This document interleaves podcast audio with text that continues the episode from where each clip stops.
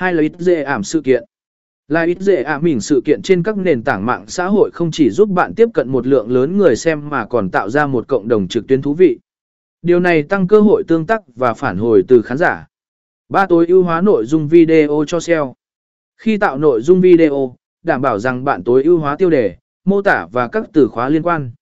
Điều này giúp video của bạn xuất hiện cao trong kết quả tìm kiếm trên các trang công cụ tìm kiếm như Google và YouTube bốn Sử dụng công cụ lợi dễ ảm mình và hệ bina.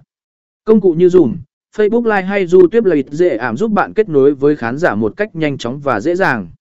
Bạn có thể tạo ra các buổi hệ bị nạ chất lượng cao để chia sẻ kiến thức và kinh nghiệm với khán giả của mình.